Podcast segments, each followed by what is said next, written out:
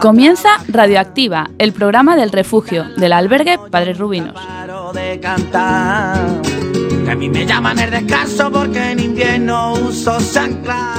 Todos los jueves del mes podrás escucharnos de 6 a 7 de la tarde aquí en la emisora Cuac FM en la 103.4 y también nos puedes seguir en la página web www.cuacfm.org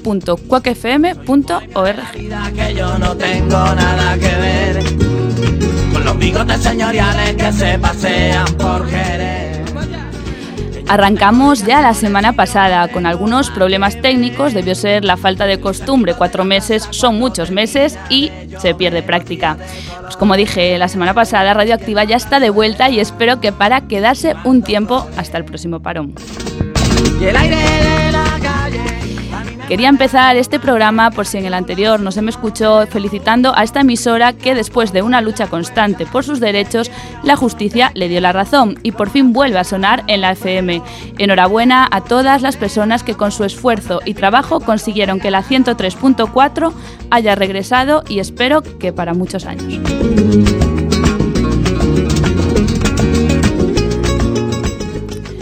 En este segundo programa, Román Míguez va a abrirlo. El historiador de Radioactiva vuelve esta quinta temporada para seguir con sus clases de historia. En unos minutitos lo escucharemos. Seguiremos con Ángel Pan y su sección de deportes en la que terminará de revelarnos los deportes minoritarios. En Todos por Igual, Rubén Fernández repite el papel de entrevistador para darnos a conocer esta vez a un usuario del albergue. Y de uno que repite a otro que también parece que le gustó esto de la radio. Fernández, Fernando Bermúdez nos hablará hoy de un icono del rock español que este año dice ser su última gira.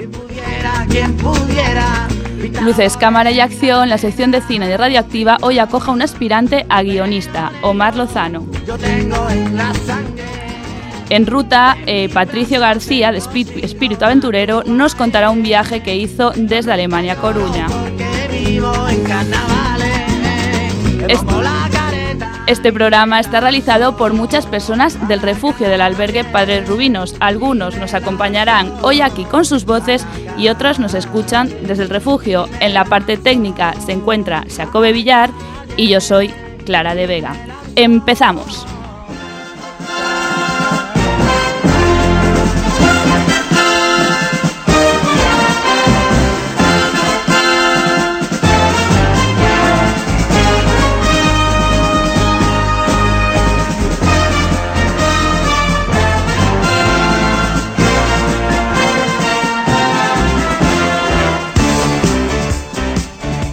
Pues aquí estamos, un programa más de Radioactiva, ya el segundo de esta quinta temporada.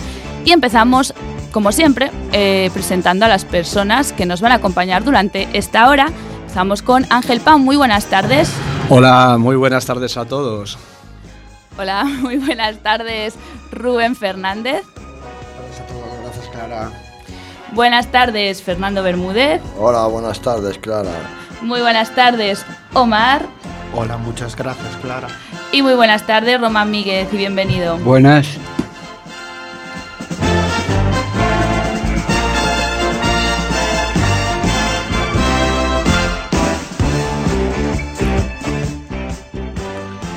Pues aquí estamos, una semana más, en este programa que hacemos desde el albergue Padre Rubinos.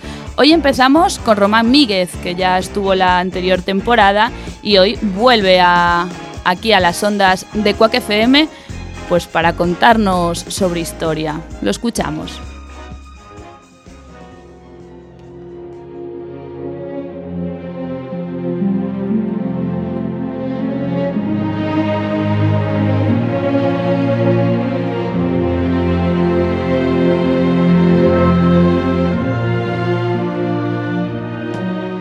Hola, buenas tardes.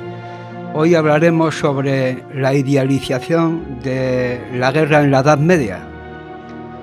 El manual del arte de la guerra más usado y leído en la Edad Media fue Dere Militari, Dere Militare, obra de Vegecio, autor romano de oscura biografía, que a fines del siglo IV después de Cristo escribió este libro en el que se encuentra la famosa y reiterada máxima, si quieres la paz, prepárate para la guerra.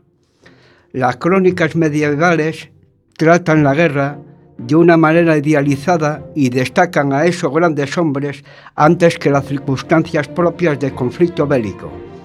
Como ha ocurrido siempre a lo largo de la historia, en lo que se escribe sobre la guerra prima más la propaganda que la verdad. De ahí que los textos, los textos medievales sobre este tema sean en general parciales, tendenciosos, incorrectos, imprecisos y exagerados. En la Edad Media, la guerra era una actividad inherente a la forma de entender, al menos teóricamente, la organización de la sociedad. El obispo Adalberón de Laón escribió en el año 998 un poema dedicado al rey franco Roberto II, en el que describía una sociedad de tres órdenes, los que rezan, oratores, los que luchan, velatores, y los que trabajan, laboratores. Los que luchaban eran los nobles, el grupo que defendía a los otros dos, junto a los que configuraba una sociedad estable y equilibrada. La guerra se presentaba como una actividad necesaria que generaba un oficio, el de caballero y soldado, equiparado y atribuido a la nobleza. La guerra fue uno de los negocios más lucrativos de la, Edad Media, entre los siglos V y VII. Los pueblos germánicos instalados en el desaparecido Imperio Romano de Occidente combatieron para enriquecerse y asentar su poder entre los, y entre los siglos VII y VIII los árabes incentivaron su expansión con la promesa del botín. Entre los siglos VIII y X, los vikingos saquearon las costas de Europa Occidental y usaron la fuerza para instalarse en el norte y este de Inglaterra, Normandía y Sicilia. Los cristianos de los reinos de la península ibérica usaron la guerra entre los siglos XI y XV para ganar a sí mismos tierras y fortuna. Por otra parte, la sociedad medieval estuvo profundamente marcada por la religión y, los, eh, y la religión, y los credos suelen postular principios de paz y armonía que chocan frontalmente, al menos en teoría, con la idea de la guerra. Para solventar esta tradición, el Islam apeló a la voluntad de Dios para expandirse. Para Quack FM 103.4. Hasta la próxima.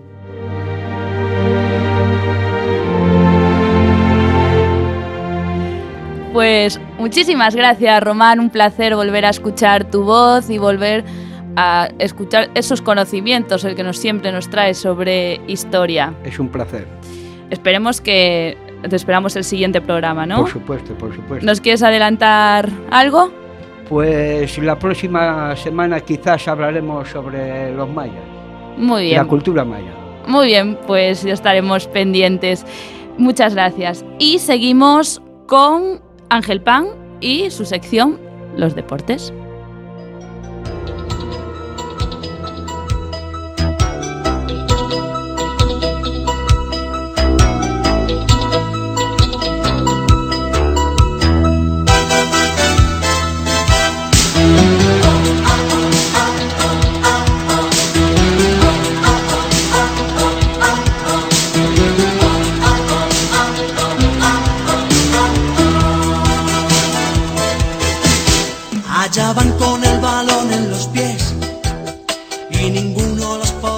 Tardes, queridos oyentes. Aquí estamos otra semana más en los deportes de Radioactiva. Como la semana pasada di a conocer algunos de los deportes minoritarios que se practican por el mundo, pues seguiremos con ellos para finalizar.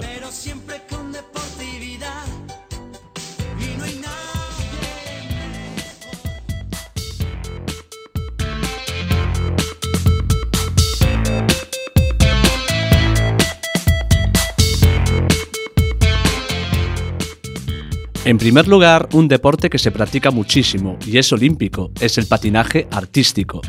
Es uno de los deportes más bonitos de ver. En este tipo tan especial de patinaje, los patinadores deben ejecutar una coreografía sobre una pista de hielo. Aquí, además de bailar, subidos a unos patines especiales, deben realizar todo tipo de piruetas, desde saltos hasta giros, llegando en muchas ocasiones a hacer verdaderas acrobacias. No olvidemos que al igual que la rítmica, es un deporte muy estético, y la mayoría de prendas van decoradas con cristales Swarovski. Deportes de élite que hayan practicado este deporte, pues mismamente el español Javier Fernández, conocido como Super Javi, y el gran patinador ruso Eugeni Plushenko.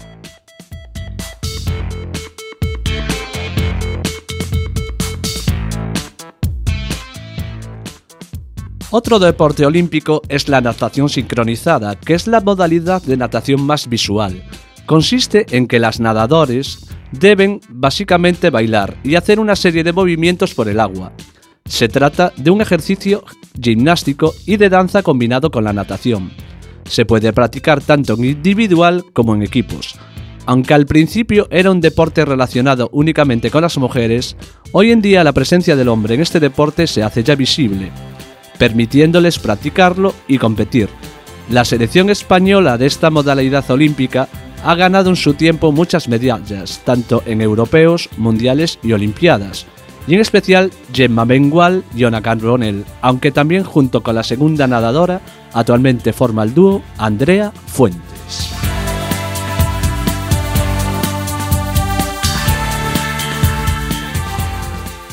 Otro deporte minoritario se trata del freeboard. Consiste este maravilloso deporte en unir lo mejor de los dos deportes más jóvenes y divertidos que existen en la práctica, con el skate y el snowboard. Los que lo practican aseguran que es lo mejor para practicar como si fuera una tabla de snow durante todo el año.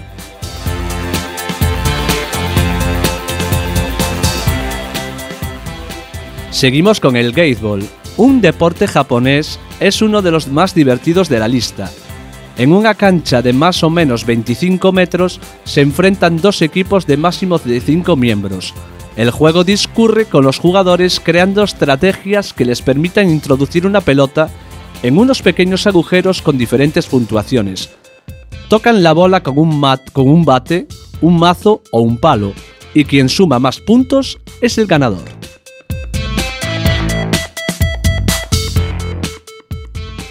Aunque también es más conocida, la gimnasia artística realmente cuenta con muchísimas facetas que desconocemos. El deporte se divide entre hombres y mujeres y cada uno de los grupos cuenta con unos u otros instrumentos para llevar a cabo la competición. Barras asimétricas, salto de potro, barras paralelas, anillas, barra fija, barra de equilibrios, etc.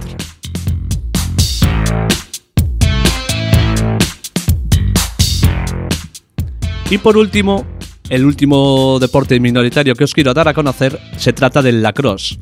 Este juego se disputa entre dos equipos formados cada uno por 10 jugadores.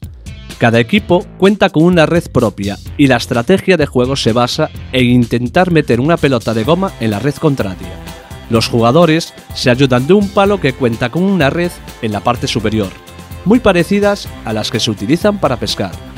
Estos son algunos deportes minoritarios, el cual en el día de hoy, queridos oyentes, os he dado a conocer. Esperando que os haya gustado la sección de deportes, me despido de ustedes. Un cordial saludo y que pasen una buena tarde.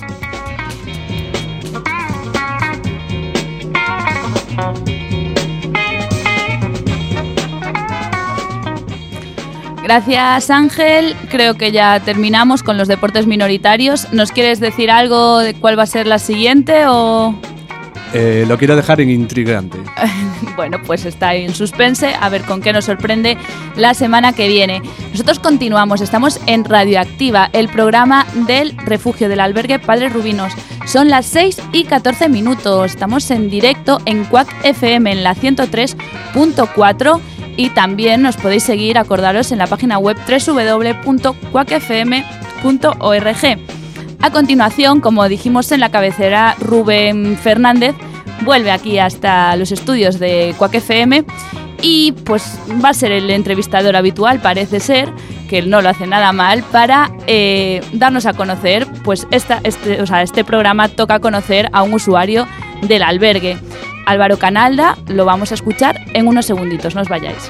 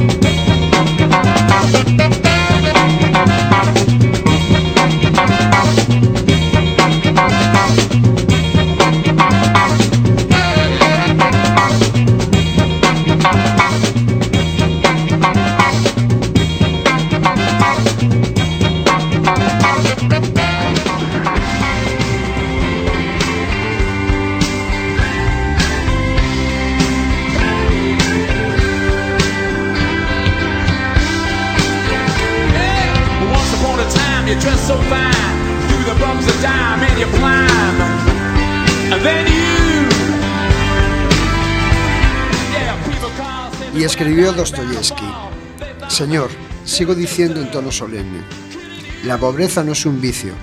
Esto es una verdad incuestionable, pero también es cierto que la embriaguez no es una virtud, cosa que lamento.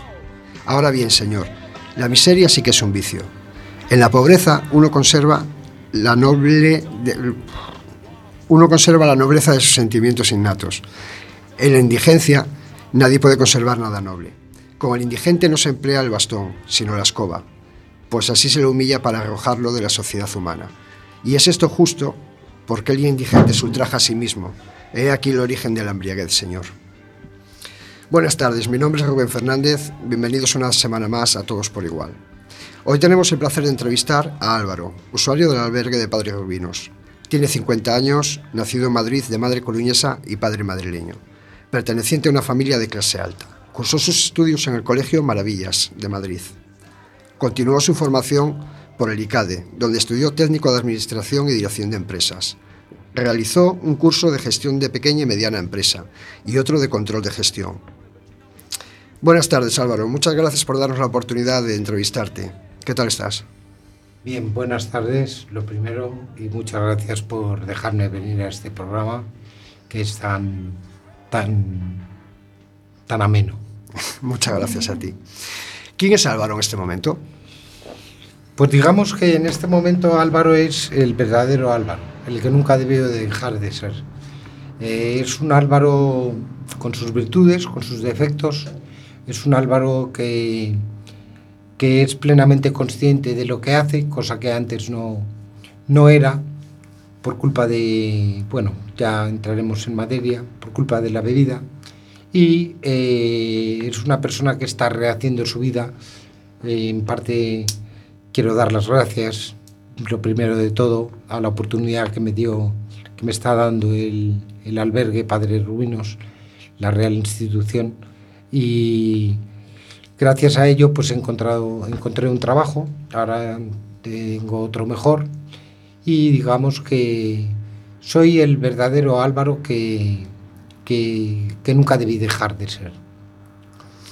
Desde que te vi por primera vez me pareciste que tenías una cara de pillo que me asombró. ¿Sabes? Aparte de buena gente, tuve la suerte de, de conocerte y me pareces buena gente, ¿no? Y quería preguntarte, ¿eras buen estudiante o qué hacías en el colegio? Bueno, en el colegio me dedicaba a hacer dos cosas, estudiar y trastadas. Eh, La verdad es que fui bastante... eh, un estudiante bastante regular en el colegio. Siempre me quedaba alguna para septiembre. Eh, no era un estudiante brillante porque tampoco me lo tomaba en serio. Siempre estaba pensando en alguna, en alguna de las mías o en algún, en algún esto. Luego ya en la universidad fue otra cosa, fue un cambio completamente radical, ahí sí me lo tomé en serio. Eh, era una universidad muy estricta, eh, con una asistencia obligatoria, no se podía alatar a clase, eh, era un sistema, un régimen muy, muy estricto, muy selectivo de, de, en cuanto a las personas que entran y una vez que entras, pues yo me dije, pues es, la, es el momento de aprovechar y de sacar lo mejor de mí. Y así lo hice. Mm, Terminé mi carrera con una media de 7,8 sobre 10 y creo que estoy satisfecho de ello. Puedo estarlo. Desde luego, creo que sí. ¿Cuál fue tu primer empleo o cómo llegaste a incorporarte al, al terreno laboral? Bueno, en realidad en esta universidad casi nos venían a buscar las empresas. Eh, la universidad es el ICADE de Madrid, que es el Instituto Católico de Administración y Dirección de Empresas, para quien no lo sepa, para quien lo desconozca, y mm, pertenece a los jesuitas. Eh, y las empresas normalmente acuden allí en busca de, de gente ya con un determinado perfil. Yo tuve la fortuna de encajar en una empresa, AIGESA se llamaba, Administración y Gestión de Estacionamientos. Eh, me puse en contacto con ellos, eh, hice una entrevista y terminé los exámenes en junio y en julio estaba trabajando, o sea que me quedé sin vacaciones. Bueno, por una conversación previa que tuvimos, me comentaste un poco que tu padre tenía una empresa Sí. importante, ¿no? Y quería saber a qué se dedicaba la empresa de tu padre y cuál fue el trabajo que desempeñabas en, en ella. Bien, mi padre era ingeniero de caminos, eh, era el representante para España de una firma, de la principal firma, una de las tres grandes firmas mundiales de ingeniería civil, de geotecnia, y esto, él se dedicaba, eh, la actividad de la empresa era principalmente las cimentaciones y la ingeniería civil. En ese momento, eh, mi padre, yo cuando terminé la carrera no consideró oportuno el que yo me incorporara a la empresa porque iba a ser un- una especie pues como de enchufado de, o de hijo del jefe al cual entonces prefirió que eh, esto eh, me, me, me desasnaran en, en- vamos, me, me pulieran en otra empresa donde nadie me conociera y me mandaran a hacer fotocopias como todo bicho viviente que acaba una carrera, aunque sea en una universidad de prestigio. Y entonces así empecé, haciendo fotocopias, como todo el mundo. Bueno, teniendo en cuenta que tenías un puesto de trabajo importante eh, y una vida bastante cómoda, ¿cómo fue que llegaste a la calle? Bien, es un proceso largo. Eh, eh, vamos a ver. El, puesto importante lo tuve ya después, en la empresa de mi padre. Eh, al principio, como ya dije, tenía un puesto de administrativo en una empresa. Para no repetirme, bueno, empiezo a beber. Yo empecé a beber a muy temprana edad, a los 13 años. Yo, yo creo que ya estaba bebiendo, 13, 12, 13 años, 12 no, 13 años aproximadamente. Y, y bueno, pues la verdad es que eh, el- ¿Cuándo, cuándo llegaste a darte cuenta, después de todos esos años bebiendo, cuándo llegaste realmente a darte cuenta que tenías un problema como el alcohol? pues con unos 17 o 18 años ya empecé a notar que yo bebía más de la cuenta, bebía mucho más que mis amigos de, de la pandilla. Eh, si ellos se tomaban a lo mejor tres cervezas, yo me tomaba cinco. Eh, y realmente mm, todos me lo decían, oye, pero si vamos por la tercera y tú ya vas por la quinta. Yo no hacía caso y decía, bueno, es que tengo más sed. Eh, entonces, bueno, esto que causa risa eh, o puede parecer gracioso en este momento, a mí me ha costado muchas lágrimas y muchos, muchos, muchos sinsabores en la vida. Eh, no quiero para nada tomar a broma el tema del alcohol, ni que se tome a broma en, ningún momento, porque es un tema peligrosísimo y que destroza vidas e incluso mata. Eh, afortunadamente yo me libré de la muerte gracias a, a mi hermano en dos ocasiones. Eh, porque autorizó a... Me quedé tetrapléjico a raíz de que no comía, no bebía, solamente bebía, eh, aun teniendo dinero de sobra para comer todo lo que me hubiera apetecido y, y todo eso, pero el alcohol me quitaba el hambre y en, por dos ocasiones me quedé tetrapléjico, una con 31 años y la siguiente pues ocho meses más tarde. No escarmenté de la primera vez y, y volví a beber. Y cuando me di cuenta que eh, era alcohólico, pues me di cuenta eh, relativamente joven. Yo creo que fue en, con 18 o 19 años, en primero de carrera, eh, una, una tarde que me descubrí, estaba, salí, salí de clase y como todas las tardes iba para casa y decidí parar en un bar yo solo. Y entré y me pedí un gin tonic. Y entonces, eh, al principio no fui consciente. No, no fui consciente de lo que estaba haciendo. Eh, no fui consciente de lo que estaba haciendo hasta que me di cuenta de que eh, dije, Dios mío, estoy bebiendo solo. Estoy bebiendo solo. Y ahí fue donde empezó. Vale, ¿fue una decisión propia al dejar de beber, Álvaro? Fue una decisión ya ultimátum.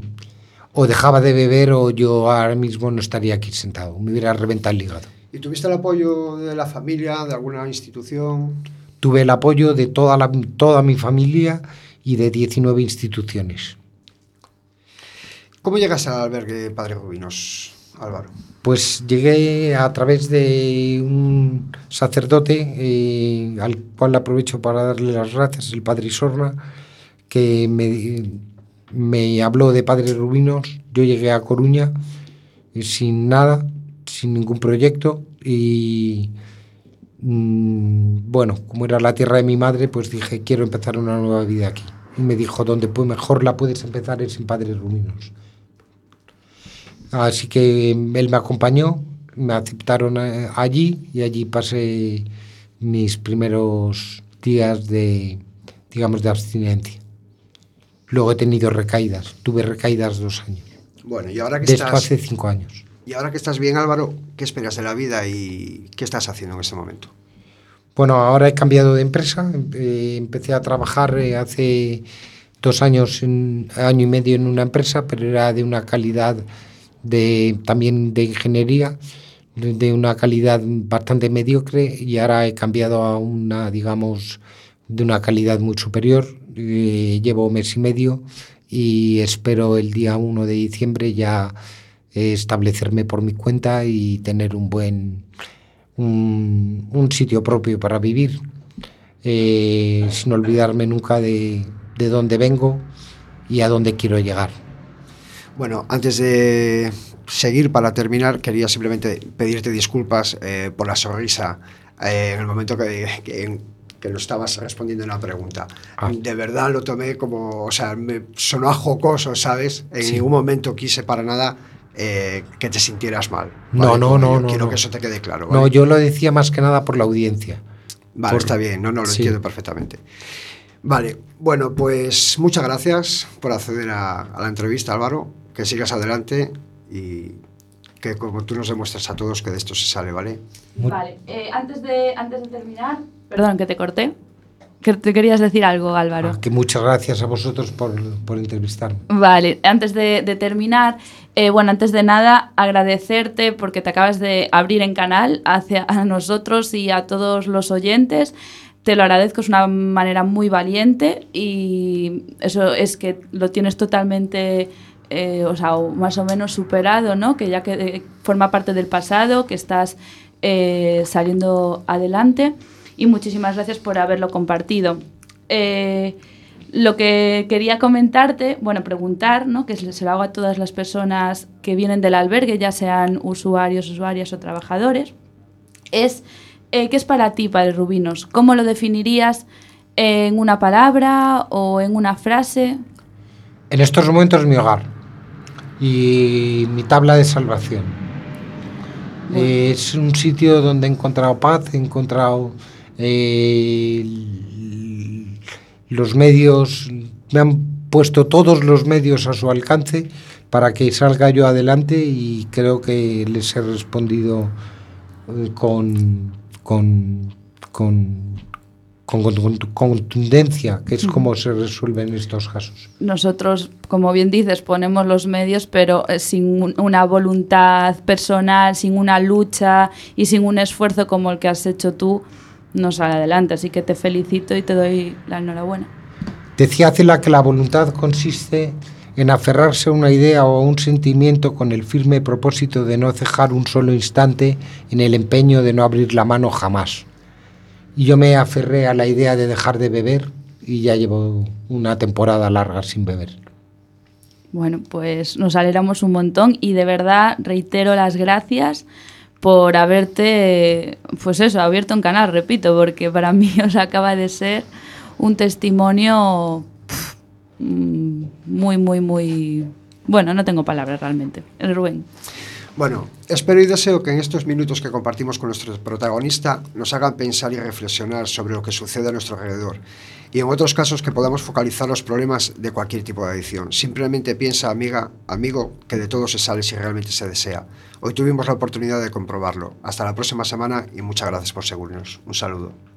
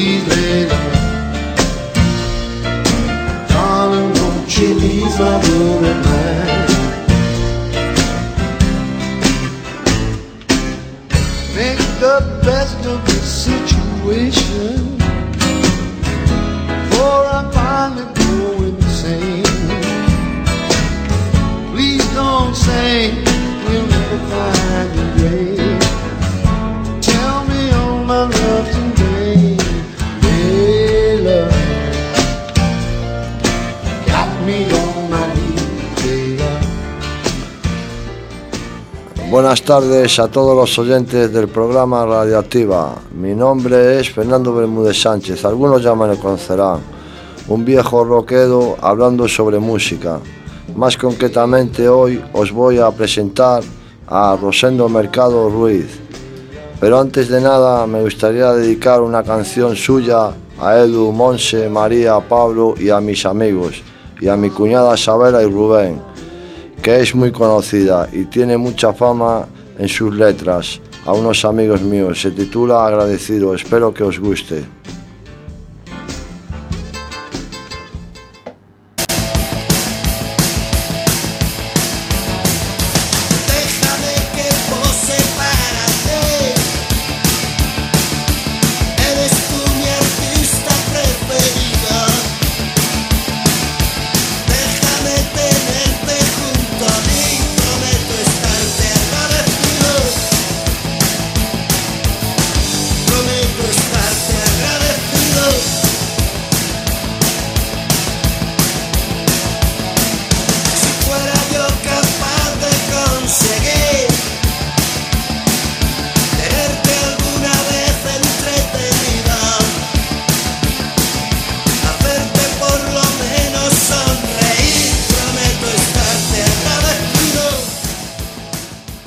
Rosendo nació el 23 de febrero de 1954 en Madrid, en el barrio de Carabanchel, en, el cual sigue viviendo. Su carrera musical empezó en el grupo Fresa como guitarrista y este posteriormente pasó a denominarse Ñu. Por problemas con el cantante del grupo se separó y creó su propio grupo llamado Leño en 1977, el cual le dio la fama. Es cantante, compositor y guitarrista de este grupo. Y a continuación os presento unas letras de su canción más conocida, Maneras de Vivir.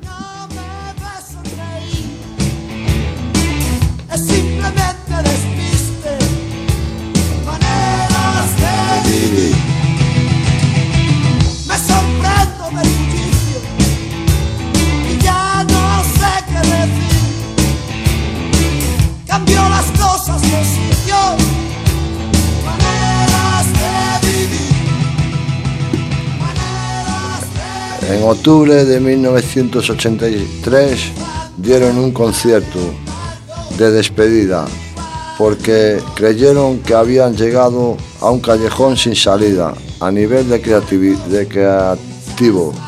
Desde entonces es Rosendo en solitario. En 1987 sacó su primer disco en solitario, el más conocido, Loco por Incordiar, yo también.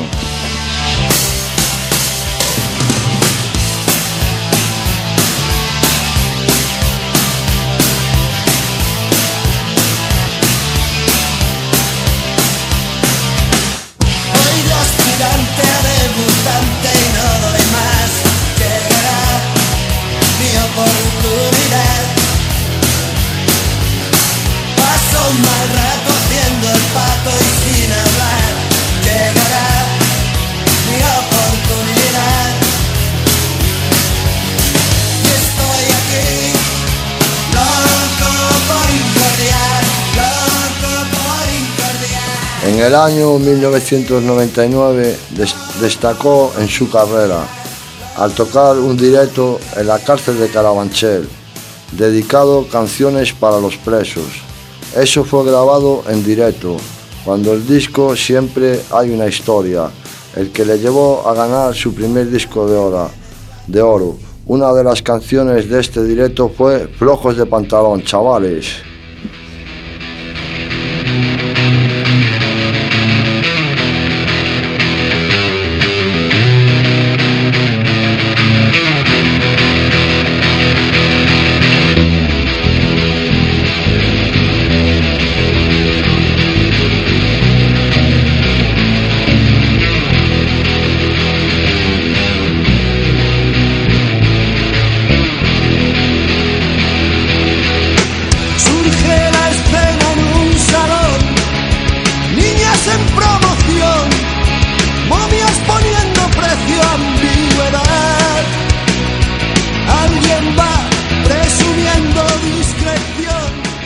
Terminar, informaros que este cantante ahora mismo está haciendo su gira de despedida por toda España y estará en La Coruña, en el Coliseo, el 14 de diciembre a las, a las 8. Espero que hayáis disfrutado de esta sección de Radioactiva, dedicado a unos buenos amigos míos que aprecio, que les gusta el rock and roll.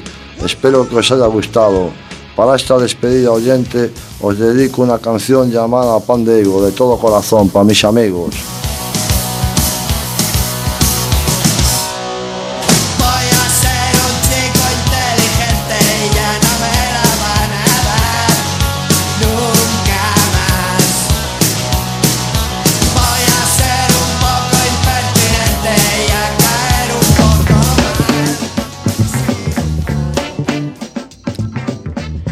Gracias Fernando por volver y a darnos el toque rockero a Espacio Musical. Siempre, Clara, cuando quieras estaré por aquí. Fue nosotros Gracias a ti. encantados de que estés y una pena que Rosendo nos vaya a dejar el, el panorama musical, pero bueno, yo no me lo creo mucho, ¿eh? igual lo vemos unos años más actuando. Y seguimos aquí en Radioactiva, el programa del Albergue Padre Rubino. Son las 6 y 40 minutos. Estamos en directo en Cuac FM en la 103.4. A continuación, eh, Omar Lozano, un aspirante a guionista pues nos va en primicia a leer uno de sus guiones. No va a dar tiempo a todo, pero bueno, creo que lo va a hacer por partes. Lo vamos a escuchar.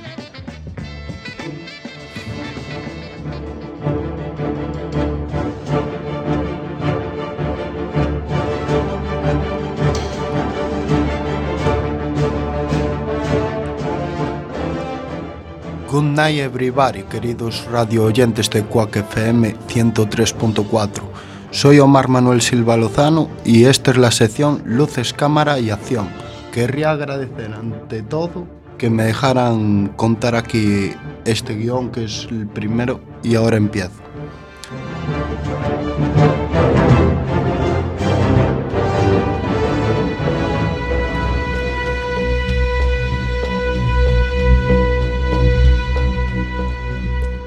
Escena 1, día, interior, furgoneta.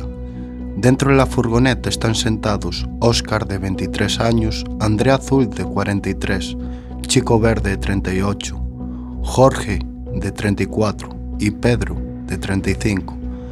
André y Oscar están sentados en la parte de adelante de la furgoneta. André al volante y Oscar de copiloto. Pedro, Jorge y Javi están atrás. André pregunta a todos, ¿estáis listos? Los chicos asienten con la cabeza. Entonces André vuelve a decir, cargarlas. Y tú, Oscar, ponte el disfraz. Todos cargan las pistolas y las guardan. Oscar Rojo se pone un mono marrón de la empresa de repartidores de correos.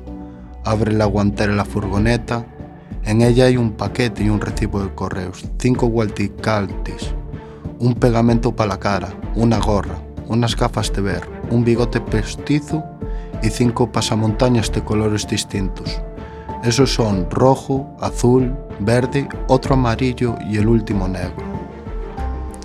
Oscar Rojo les pasa un walticalti a cada chico y les dice tomar. Después de pasar los walticaltis, se pega el bigote en la cara, se pone las gafas, las gafas y al final se pone la gorra. Oscar pregunta en tono serio, ¿tenéis claro el plan? ¿No? Pedro entonces le responde, tú eres el novato aquí. Oscar coge el paquete y el recibo y sale de la furgoneta.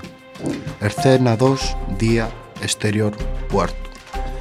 En el puerto solo hay dos barcos embarcados, no hay gente en él. Justo al lado de los barcos está la nave de la empresa Redes de Pescado. Oscar va caminando por el puerto tranquilamente hasta que entra dentro de la nave. Escena 3, interior, nave Redes de Pescado. La nave está casi vacía, solo hay cinco personas en ella. La nave es grande, de color blanca, tiene una pared de verja de tijera.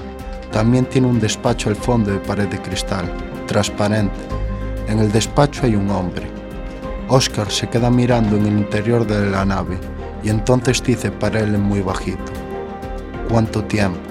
Laura, de 32 años, se acerca hacia las espaldas de Oscar, le da dos golpecitos para llamar su atención. Entonces este se da media vuelta y la mira. Laura le pregunta en tono amable, Buenas, ¿te puedo ayudar en algo? Oscar le responde, Gracias, traía un paquete para Sergio. Laura se le queda mirando y con tono gentil y amable le dice, es el, es el armador. Dame el paquete, ya se lo entrego yo. Oscar le da el paquete y luego le dice, ¿me firmas aquí? Laura siente con la cabeza, le firma el recibo y dice, ¿ya está? Le entrega el recibo. Oscar con tono amable le dice, gracias, ¿te podría pedir un favor? Laura con tono gentil le responde, claro. Entonces Oscar saca la pistola y la apunta a la cabeza. Ella se asusta y echa un grito. ¡Ah! Oscar con voz gran, con voz grave y tono amenazante. Calle y recoge el paquete, mujer. Escena 4. Interior, furgoneta. Los chicos se dan cuenta del grito. Javi entonces pregunta, ¿ahora? André, saltado y rápido, responde, rápido, poneros los pasamontañas, es la señal. Andrés se pone el pasamontañas azul, Javi el verde, Jorge el amarillo y Pedro el de negro. Los chicos salen de de la furgoneta. Escena 5, exterior puerto. Los chicos se dirigen con pistolas en mano hacia la nave. Escena 6, interior, nave redes de pescado. Todas las, tor- todas las personas de la nave se quedan mirando para Oscar y Laura. Sergio, de 61 años, sale del despacho. Se queda mirando hacia Oscar y pega un grito. ¡Eh! ¿Qué pasa ahí? De esto, entran en la nave los chicos apuntando a todas las personas. André, gritando y con tono amenazante. Todos, manos arriba. Jorge le da un pasamontañas a Oscar de color rojo. Jorge le da una orden a Oscar. Póntelo, rojo. Todo el mundo en la nave, excepto los chicos y Oscar, eleva las manos hacia el cielo. Entonces Oscar, mientras da una vuelta pequeña por la nave andando lentamente, dice, Muy bien, señores y señores. Esto va a ser simple. Si nos hacéis caso, casi todo el mundo saldrá sin ningún daño. Pero si no, pega. Oscar pega un disparo al techo de la nave y todo el mundo se asusta. André va por la espalda de Oscar y le pega un... una colleja en la espalda. Última escena. Oscar con tono de dolor. ¡Ah! ¿Pero qué haces? Y André le responde, ¿tú eres tonto o qué? ¿No te das cuenta de que casi tenemos menos tiempo? Pues gracias. Perdón, gracias, Roma. Uy, Roma, Dios mío. Gracias, Omar, por, por este. Por esta introducción al, al guion, ¿no? Continuará. Muy bien. Gracias a ti. De- Y a Chuaque y a perdón, Cuac FM 103.4. Pues volveremos la semana que viene, que nos dejó ahí en suspense. ¿Qué es lo que pasará? Bueno, pues la semana que viene, ya sabéis, tenéis una cita aquí en Radioactiva, en Luces, Cámara y Acción, para pues a ver cómo termina esta historia. Nosotros continuamos en Radioactiva, el programa del albergue Padre Rubino Som. Ya estamos al final del programa, son las 6 y 47 minutos. Estamos en directo en Quack FM, en la 103.4. También recordad que podéis seguirnos en la página web www.quackfm.org. Y ya, pues eso, la última sección en ruta. Un aventurero nos contará, valga la redundancia, su aventura. No os vayáis.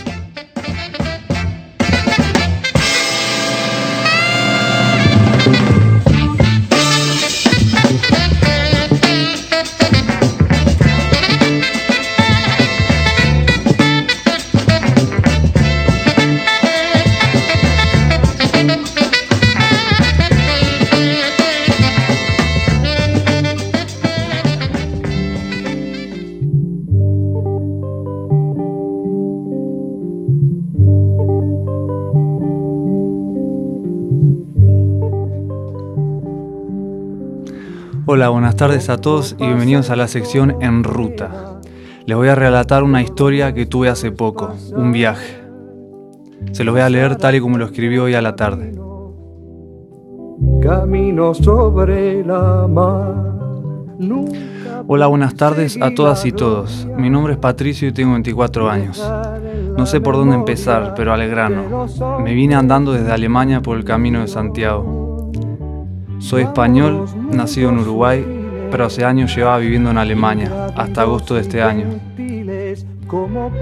Decidí irme porque la vida, decidí irme porque la vida que compartía con una hermosa chica alemana se había terminado y había entrado en un estado de tristeza, dolor y rabia.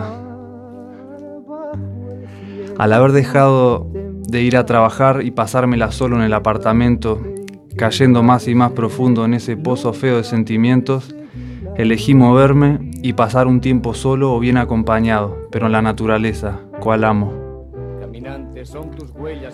Comencé el 18 de agosto, partí de la ciudad de Aquisgrán, o Aachen, en alemán. Al tener en cuenta la distancia a recorrer y el tiempo que me llevaría, junto con la cantidad de dinero que poseía, tuve que comenzar con la bicicleta. Mi padre, un amigo de la vida y hermano, me ayudó con el dinero desde Uruguay. Me envió su dinero de la licencia de su trabajo, el dinero vacacional. Sin palabras. al cruzar Bélgica en una semana, bien pronto estuve en Francia.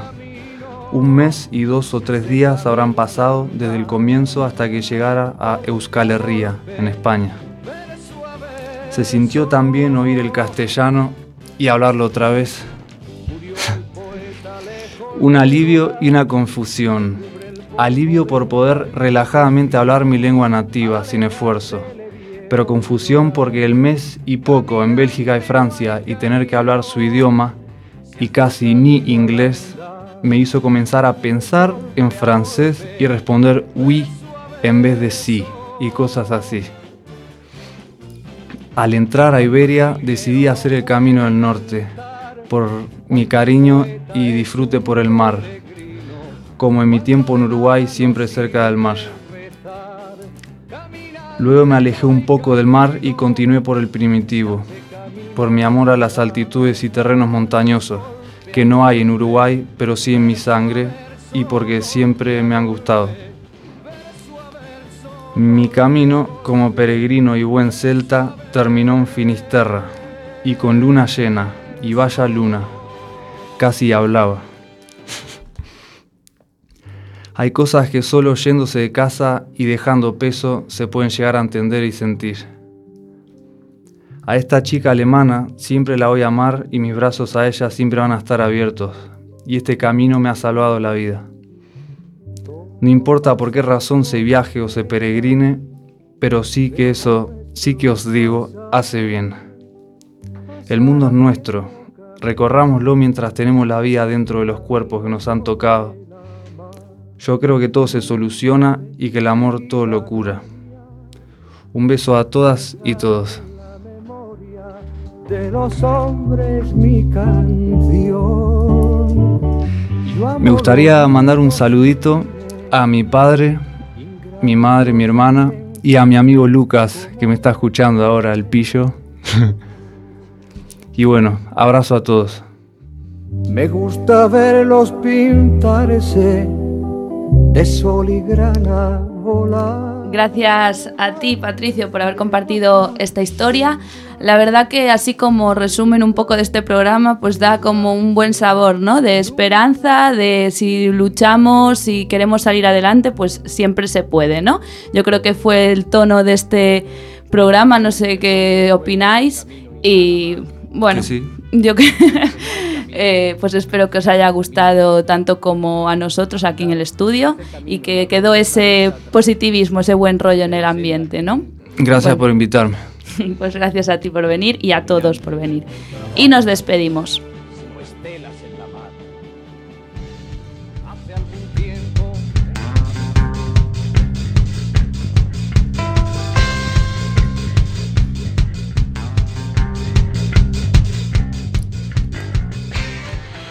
Pues como dijimos, ya nos tenemos que despedir, ya no queda tiempo para más. Seguid conectados aquí en Quack FM en la 103.4. También recordad, podéis seguirnos en la página web www.quackfm.org. Y como todos los programas, agradecer a las personas que hoy nos acompañaron: Román Míguez, Ángel Pan, Rubén Fernández, Fernando Bermúdez, Omar, eh, Omar Lozano y Patricio García. Y por supuesto dar las gracias el- por el trabajo de todas y todos los que participan cada semana en este gran proyecto desde el albergue. Nosotros nos vemos la próxima semana, el jueves 22, 22 de noviembre, de 6 a 7 con muchos más temas. Gracias por estar ahí.